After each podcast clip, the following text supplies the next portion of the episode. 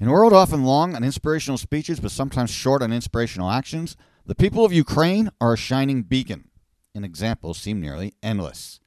First, there are the 13 border guards on Snake Island, who, when ordered by a Russian warship to lay down their arms, impolitely told the Russians what they could go do to themselves. They all died fighting the attack. Then there are the Ukrainian women, who have taken up arms to defend their homeland right alongside their men. Two who have learned to shoot machine guns to join in the fighting are a former beauty queen and a member of parliament.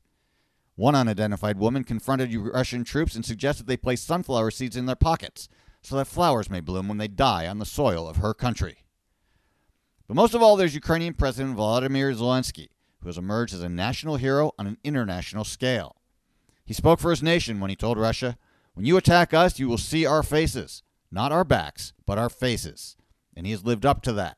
He remains in Kiev, and when the United States offered to evacuate him, he responded, The fight is here. I need ammunition, not a ride. This kind of bravery deserves our admiration, our respect, and most of all, our support. The Canadian Red Cross is accepting donations right now. Please give.